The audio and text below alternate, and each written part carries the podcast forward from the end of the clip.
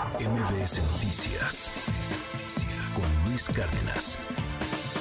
El calor en este país ha matado por golpe de calor al menos a ocho personas de forma oficial, pero se hablan de más por consecuencias pues relativas al calor. Yo le contaba lo de lo de Tabasco, esta familia que sale en su desesperación por el calor, se mete al coche, prende el aire acondicionado del coche y terminan muertos por asfixia. Este domingo, ayer, la Comisión Nacional de Agua dio a conocer que la tercera ola de calor continuará durante los próximos cinco días y esto provocará temperaturas mayores a los 45 grados en al menos nueve estados de la República. Sonora, Coahuila, Nuevo León, Tamaulipas, San Luis Potosí, Veracruz, Tabasco, Campeche y Yucatán. Más de 45 grados. Aquí en la Ciudad de México, entre los 30 y 35 grados durante toda esta semana. Resulta ser que México es una de las regiones más vulnerables del mundo ante las olas de calor. Arturo Barba, qué gusto escucharte y saludarte. ¿Cómo estás, Arturo? Buen día.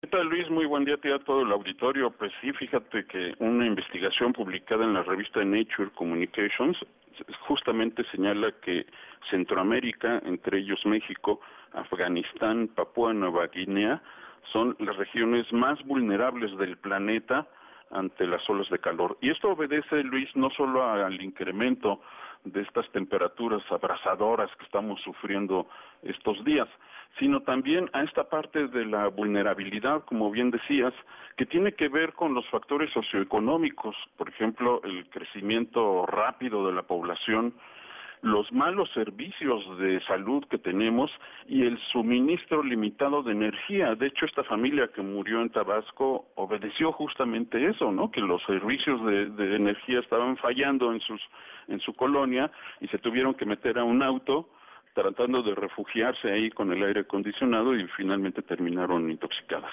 Entonces, esto justamente pinta, es un botón de muestra de cómo nuestro país es vulnerable ante este, estos efectos de las olas de calor que obedecen al cambio climático.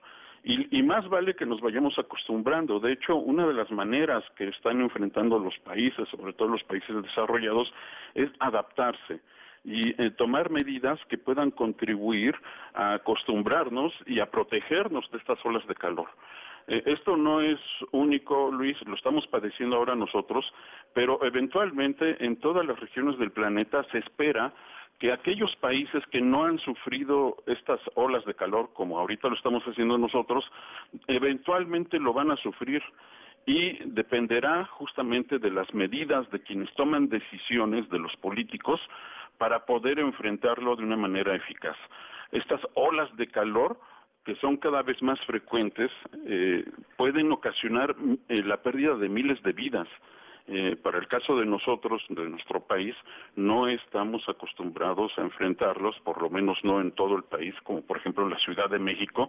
Como bien decías, la temperatura marca, el termómetro marca 35 grados, pero hay una sensación de calor mucho más elevada y esto obedece a que la Ciudad de México, por el asfalto, por el pavimento, por la falta de áreas verdes y, bosques urbanos, eh, se incrementa la temperatura con este fenómeno que se llama islas de calor urbano. Por eso, en la Ciudad de México, en distintas regiones, se siente que es mucho más caliente de lo que marca el termómetro. Y así es, Luis. Estamos, tenemos que acostumbrarnos a vivir con esto. Ahora, los efectos económicos van a ser tremendos, porque no van a durar solo durante el tiempo que duran las olas de calor sino que van a durar el tiempo, van a durar varios años después de, los efectos, porque además se suma al fenómeno del niño, que es un fenómeno meteorológico que ocurre en el Océano Pacífico, en el que se calientan los océanos y se producen justamente estas distorsiones meteorológicas, entre ellas esta que nos está afectando ahorita, Luis. Ahora, eh, estas olas de calor se van a seguir manteniendo, Arturo, y pues generan ahí problemas importantes. Lo que nos hablas en torno al tema socioeconómico es fundamental. O sea, insisto, este ejemplo que, que suena eh, pues un tanto hasta caricaturesco es horrible, pero pasó en Tabasco, gente que no tenía un aire acondicionado, era imposible soportarlo, sale, prende el coche, se le hace fácil y bueno, pues terminan muertos por una asfixia. Eh, dinos algo, ¿qué recomendaciones hay hoy para la gente que nos está escuchando? Hidratarse, usar protector solar, ¿qué les dices? Sí, justamente eso. Eh, para empezar, bueno, procurar no salir en las horas pico, ¿no? De calor a mediodía eh, utilizar protector solar, que eso siempre es útil, no solo ahorita con olas de calor, sino siempre que haya sol, y hidratarse mucho, eh, tratar de abrir ventanas, ventilar muy bien la, la casa, las casas, ¿no? los departamentos, eh, y eh, sobre todo, pues estar pendiente. Pero mira, Luis, esto es relativo, porque mucha gente tiene que salir a trabajar y mucha gente trabaja ahí al aire libre. Sí. Entonces ahí es muy complicado poder eh, enfrentar, tomar medidas en lo personal.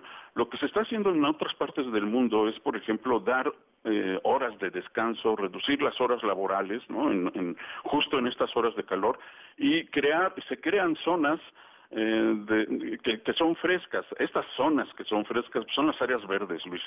Las áreas verdes, los bosques, los árboles, eh, esto, esta corriente en, las, en las grandes ciudades de los países desarrollados de volver las calles, quitárselas el, reinado al automóvil y volvérsela al peatón, eh, sembrando árboles, eso ayuda a, disminuir la, temperatura en las ciudades.